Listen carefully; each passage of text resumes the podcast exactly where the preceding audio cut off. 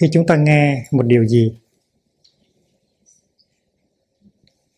thì chúng ta phải áp dụng cái phương pháp uh, lắng nghe.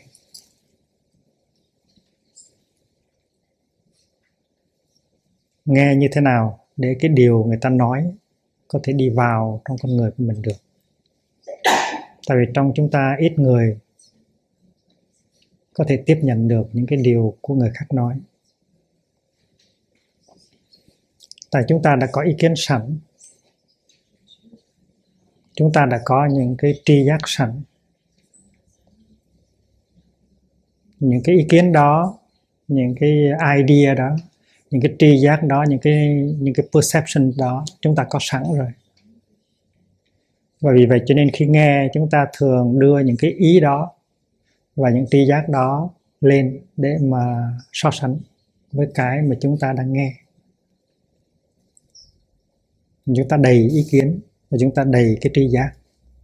Và khi nghe chúng ta đem những ý kiến đó, những tri giác đó lên để mà chào đón những cái chúng ta đang nghe.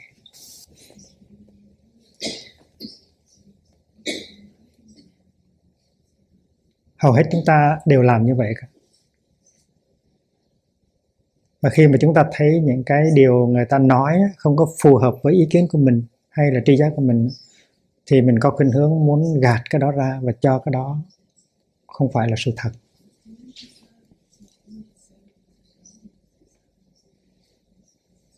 Hầu hết chúng ta đều nghe nghe theo kiểu đó. Và vì vậy cho nên chúng ta không thấm được những điều ta nghe.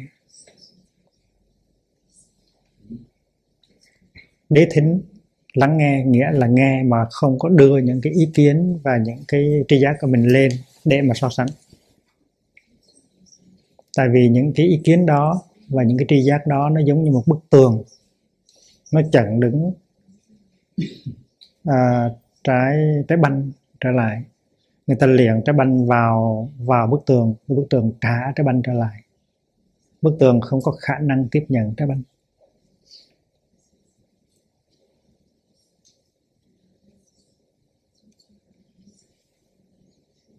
Thì ở trong ta nó có một bức tường.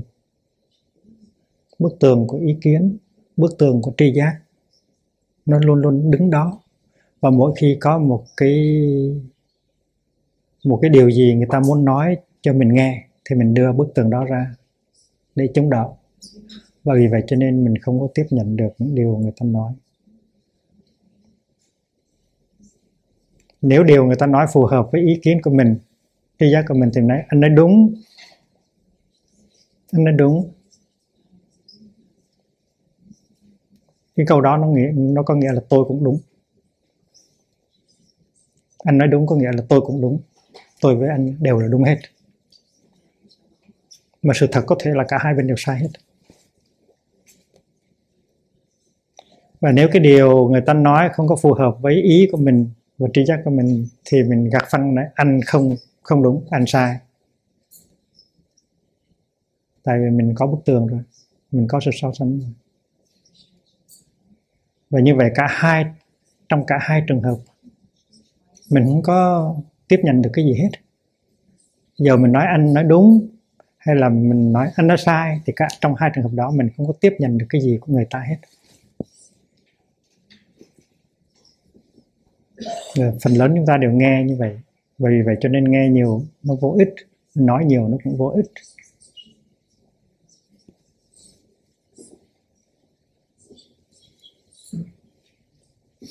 Đế thính tức là cho người kia một cái cơ hội. Cho những cái điều ta nghe một cơ hội để nó có thể đi vào trong ta được. Vì vậy cho nên phải làm ra một khoảng trống trong cái lòng mình faire le vide phải làm, phải phải làm ra một cái khoảng trống ở trong mình. Và trong đó không có ý kiến, không có tri giác. Thì thì những cái điều người ta nói mới lọt vào được cũng như là lấy bức tường đi thì tự nhiên nó có khoảng trống và trái banh nó, nó lọt qua được.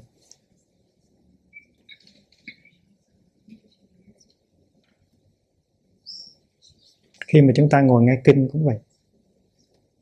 Chúng ta phải cho những cái ý kiến và những cái tri giác của chúng ta đi nghỉ ngơi đi vacation.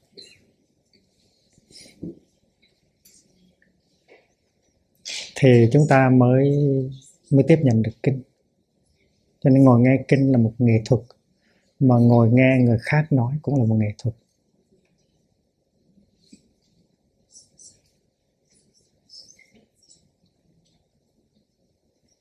Empty yourself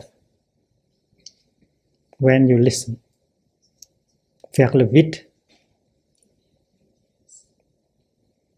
đó là cái nghệ thuật của sự lắng nghe tại vì tại vì mỗi người trong chúng ta đầy những ý kiến, đầy những tri giác.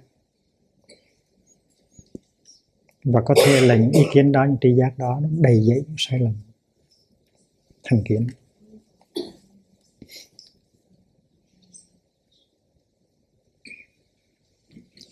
Khi thầy mình dạy mình một cái điều gì?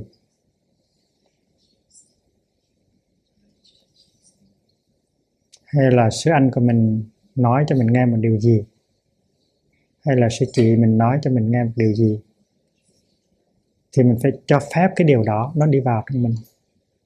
Còn nếu mà mình lập tức phản ứng, nghĩa là đem cái thấy và cái biết của mình ra để mà so sánh, thì tức là mình đang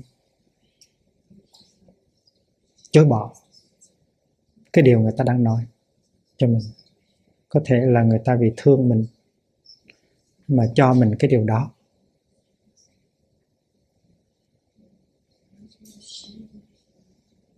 Nếu người ta không thương mình thì người ta sẽ không có nói điều đó cho mình nghe. Nhưng mà mình có cái ý kiến của mình rồi.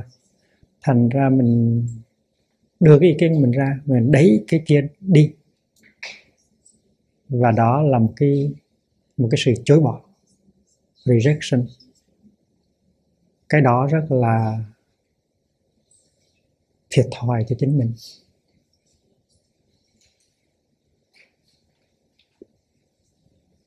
Thiệt thòi cho chính mình.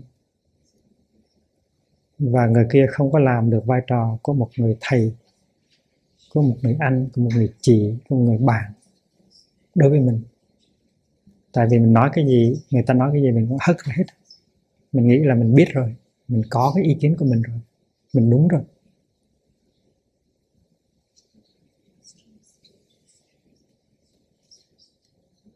Cho nên làm khoảng trống là một nghệ thuật rất lớn. Empty yourself. Fat Levit là cái điều chúng ta phải thực tập. Khi người kia nói là mình phải biết nghe, người kia có thể là cha mình, có thể là chồng mình. Có thể là vợ mình. Có thể là con mình. Có thể là thầy của mình. Có thể là sư em của mình. Và khi người kia nói thì mình phải có một cái thái độ rất kính cẩn. Mình phải làm, mình phải tạo ra một khoảng trống.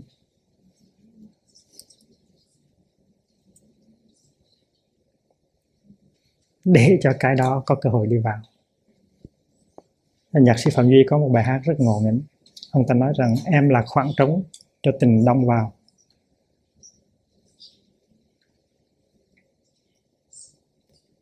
Anh là nơi vắng cho tình căng đầy. Tại vì nếu không phải là khoảng trống, không phải là nơi vắng, nó đầy dậy hết, thì làm sao mà có thể có cái gì đi vào được? Cũng như là một cái chén trà, nó đầy trà rồi, làm sao mình rót được thêm trà vào? Vì vậy cho nên chén trà phải có khoảng trống. Chúng ta cũng vậy, chúng ta phải làm một khoảng trống ở trong ta khi chúng ta nghe, khi chúng ta sống.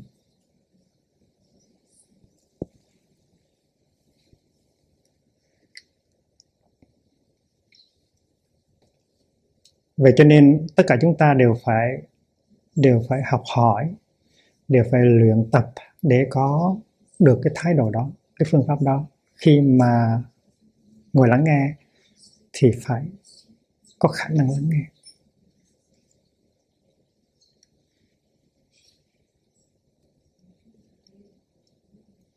Đừng có nên, đừng có nên lấy cái ý của mình, cái tri giác của mình ra mà đối đáp lại liền. Nếu như vậy thì mình phụ lại cái lời lời của người kia. Im lặng. Im lặng. Làm khoảng trống để cho cái người kia nói nó có thể đi vào được. Dầu là mình có cảm tưởng cái người kia nói không có đúng. Là tại mình có một ý rồi thành cố nhiên là mình có cảm tưởng cái lời nói của người kia không có đúng.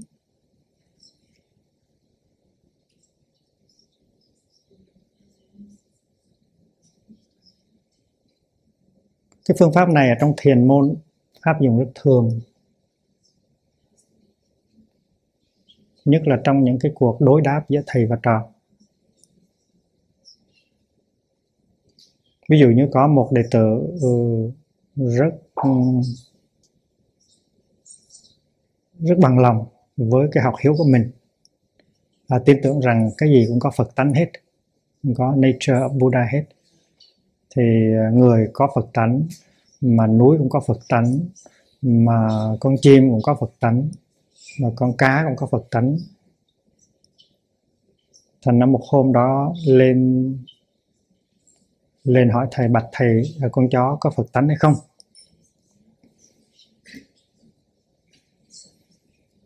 Thì người đệ tử đó chắc mẻm là thầy sẽ nó có rồi.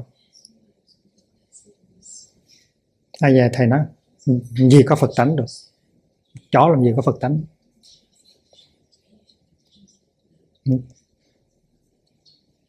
Tàn chàng tức lắm. Nhưng mà tại vì đây là thầy nói. Thành anh chịu thôi nhưng mà trong lòng rất là ấm ức. Nếu một người khác nói thì chết với anh. Anh sẽ viện dẫn kinh này, kinh kia à, thiền sư này thiền sư kia để chứng tỏ rằng là con chó có phật tánh nhưng mà tại vì ông thầy biết rằng anh này bị kẹt vào ý niệm vào lý thuyết không có chịu tu tập cho nên ông thầy nói không có phật tánh để cho anh chàng này chừng hứng và và về xét lại cái cách học hỏi của mình. À, khi mà chúng ta đọc tâm kinh à, bát nhà nghe bồ tát quan tâm nói rằng là không có mắt không có mũi không có lưỡi không có thân không có ý. Chúng ta chịu lép vế. Trong tâm chúng ta nói tại sao không có mắt được không có mắt được tại sao tôi thấy sanh của tôi? Tại sao không có mũi được? Không có mũi tại sao sáng nay tôi có nghe mùi uh, uh, mật ong? Không có lưỡi. Tại sao sáng nay tôi biết là muesli của tôi rất ngon? Vậy mà bồ tát quan âm nói là không có mắt không có mũi không có lưỡi. Thành ở trong của mình ở trong người của mình nó có một cái ý. Rồi người ta nói ra một cái nó khác với ý mình. Mình thấy nó chưa đúng. Nhưng mà tại tại vì ở đây cái uy tín của đức quan âm lớn quá thành mình không dám gân cổ lên mình cãi chứ nếu mà một số em mà dám nói như vậy thì chắc là mình không có để cho số em đó yên đâu không mắt, không tai, không mũi, không lưỡi, không đắc không khổ, không tập, không gì, không đạo. Nói như vậy đó. Vậy thì khi mà mình nghe một cái gì đó, mình phải cho cái điều đó một cái cơ hội để mình hiểu thì mình có thể hiểu.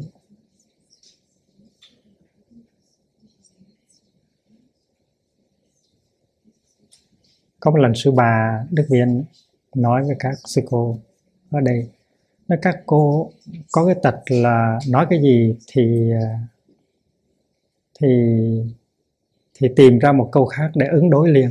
Ví dụ như uh, sư bà nói hôm nay à, cơm của con nấu sao nhạo quá đi. Thì sư cô bèn trả lời bạch sư bà tại vì con để nước hơi nhiều. Tìm ra một cái gì để nói vậy thôi thì cố nhiên là để nước nhiều thì mới nhạo cơm mới nhạo chứ.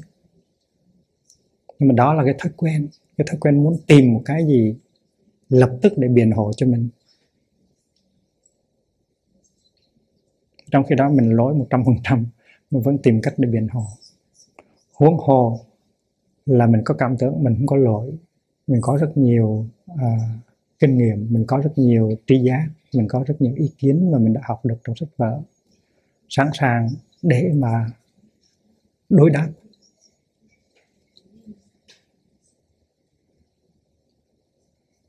Vì vậy cho nên trong trong uy nghi, mình được học rằng khi thầy dạy cái gì là mình phải chắp tay im lặng và mình tiếp nhận. Dầu cái điều của thầy đang nói nó không phù hợp với nhận thức của mình điều này ngày xưa thầy đã học thuộc lòng. Vẫn, bây giờ mình chưa thấy thầy đúng. Nhưng mà ba, bốn ngày nữa thì mình thấy té ra thầy nói nó có sự thật ở trong, có đúng ở trong. Và có khi không phải là hai, ba ngày sau, mà có khi hai, ba năm sau mình mới thấy được thầy của mình là đúng. Và nếu mà mình dùng cái tri giác với cái ý niệm của mình để mà đối chọi với cái điều thầy nói thì làm sao?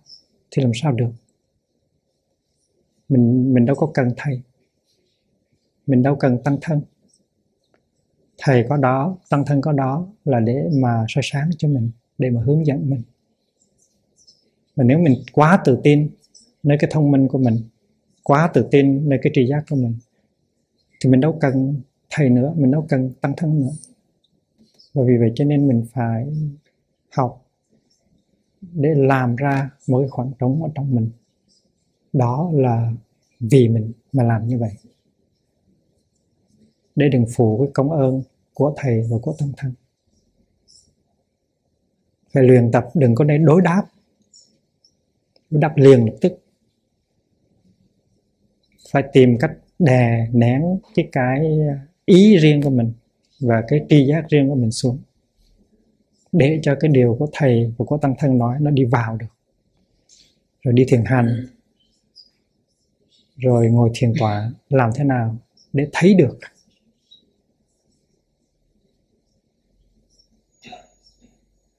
Cái tuệ giác, cái kinh nghiệm của những điều mình được nghe, mình mới được nghe.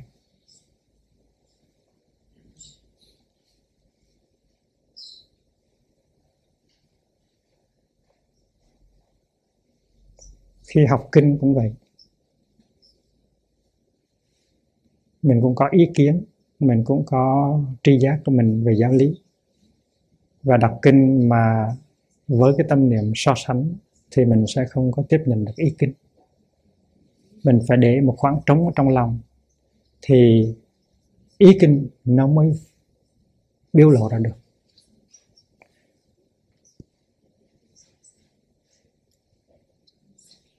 Có nhiều người cùng đọc kinh đó. Nhưng mà có người đọc kinh đó hoài mà không thấy gì mới hết. Không có thấy gì à, thấy gì à, lạ hết. Không thấy gì à, đặc thù hết. Nhưng mà có người đọc thì những cái mới đó những cái lạ đó những cái đặc thù đó nó bung nở ra những bông hoa là tại vì người đó đọc bằng mắt của tự do. Đọc bằng cái trái tim tự do mà không không đầy tràn những cái kiến thức và những cái thành kiến có sẵn. Cho nên empty yourself. Phật le, le vide thì làm ra một khoảng khoảng trống. Đó là một nghệ thuật rất lớn. Khi mình đi đi ra đi đi tới trạm mà essence thì mình mua mua xăng, mình hay nói là phép lập plan yeah nhưng mà bây giờ mình phải làm ngược lại nói phép lập vít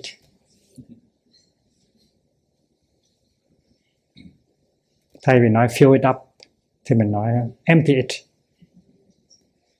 Đó là cái nghệ thuật của mình.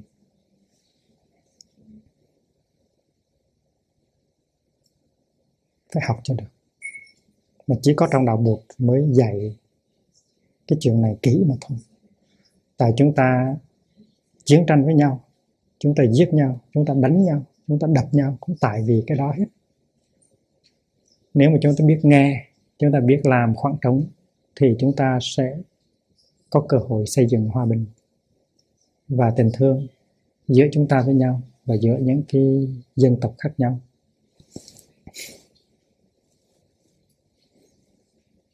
Điều này phải đem ra thực tập trong đời sống hàng ngày.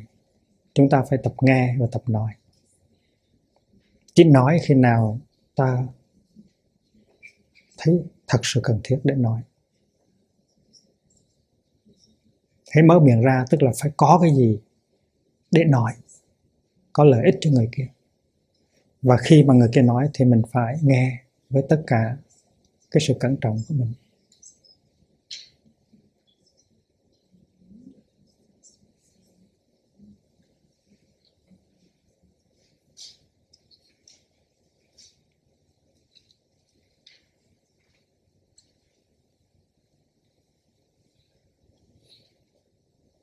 Chúng ta có cái danh từ thanh văn. Thanh văn tức là nghe. Nghe cái âm thanh. Tiếng phạn là Sravaka.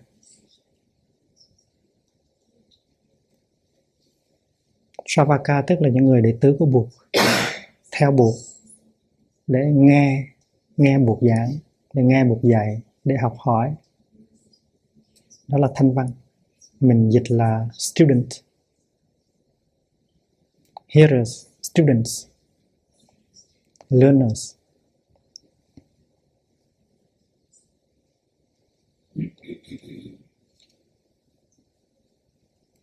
Mình nghe để làm gì? Trước hết, mình nghe để mình thấy rõ cái trạng thái của thân tâm mình. Trong thân mình có những cái bệnh gì? Và trong tâm mình nó có những bệnh gì? Có những cái khiếm khuyết nào? Để mình học hỏi, để mình tu tập, để mình chuyển hóa. Và khi nghe, mình phải nghe với một cái tâm niệm cầu học. Đáng lý nghe là phải chắp tay như vậy. Nhưng tại chắp tay lâu mỏi thành ra mình để xuống như vậy thôi. Nhưng mà trái tim của mình phải chấp lại trong khi nghe. Ví dụ mình đi ra ông bác sĩ, để ông ờ, nghe ngóng, ông khám xét rồi ông nói cho mình biết có cái gì nó bất thường ở trong cơ thể của mình. Thì mình ra mình trả tiền ông là để mà nghe chứ phải không? Để nghe nói, what is wrong within your body? Mình cần mình cần ông bác sĩ nói cho mình biết là tim của mình ra sao, phổi của mình ra sao, bao tử của mình ra sao, máu của mình ra sao. Và ruột non ruột già của mình nó ra sao? Mình muốn biết sự thật. Và ông bác sĩ có thể nói rằng cái ruột già của ờ, anh á, nó sưng. Và phổi của anh á, nó có vi trùng lao. Và khi mình nghe như vậy á, thì thì thì thì mình biết được sự thật. Và mình nói rằng cái ruột già của mình mình phải làm thế nào để chữa trị để cho nó hết bị sưng và những con vi trùng lao trong phổi của mình mình phải làm sao để cho nó không còn nữa. Chứ mình không có nổi giận lên mình nói phổi tôi như vậy mà ông nói rằng lao hả? À, ruột già của tôi như vậy mà ông ông ông nói ruột già tôi nó sưng hả? Ông, ông nhiếc mắng tôi hả? Ông bác sĩ đâu có muốn nhắc mắng mình. Ông bác sĩ ông chỉ muốn cho mình biết cái sự thật về cái thân của mình để rồi cùng với ông mình lo chữa trị cho những cái điều đó thôi. Là hai người cùng lo một chuyện.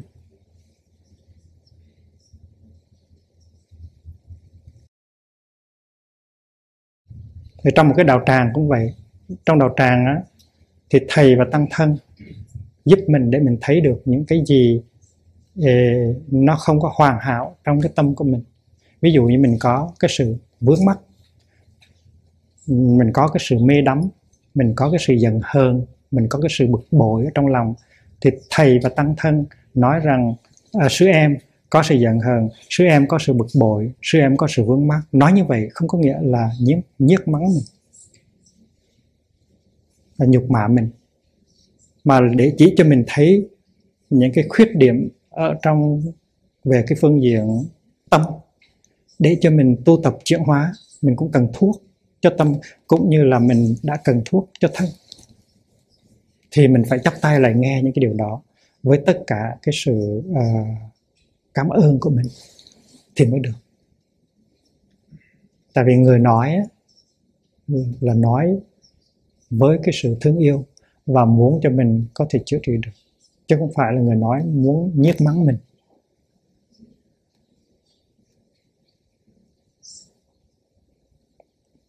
Thì soi sáng là như vậy.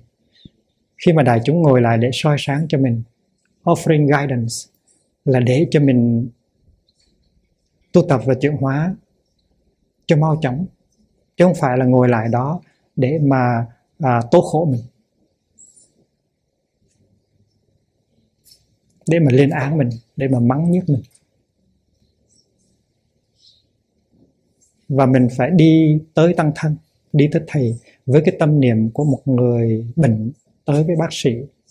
Cầu xin bác sĩ chỉ cho biết những cái gì nó bất thường ở trong thân và những cái gì nó bất thường ở trong tâm.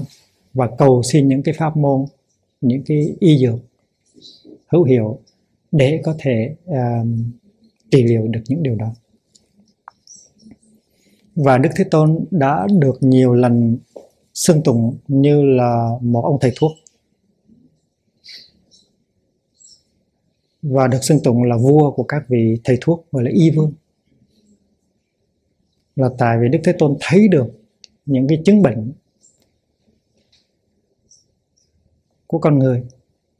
Và Đức Thế Tôn đã đưa ra những cái pháp môn để chữa trị những cái căn bệnh đó. Và tại vì đó là vị thầy thuốc giỏi hơn hết trên thế gian, cho nên mình gọi vị thầy thuốc đó là vua của các ông thầy thuốc y vương.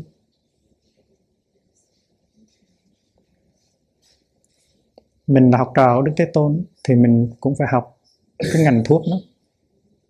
Để mình tự chữa trị cho mình và để mình chữa trị cho những người mình thương. Mình phải có con mắt quán chiếu để thấy được những cái gì bất ổn trong thân và trong tâm của người kia. Và mình đề nghị ra những cái biện pháp cụ thể vì vậy cho nên cái pháp môn soi sáng của làng là để nhắm tới cái mục đích đề nghị những cái biện pháp rất cụ thể để cho đối tượng soi sáng có thể đem ra thực tập được mà chuyển hóa, mà gây hạnh phúc cho tâm thân.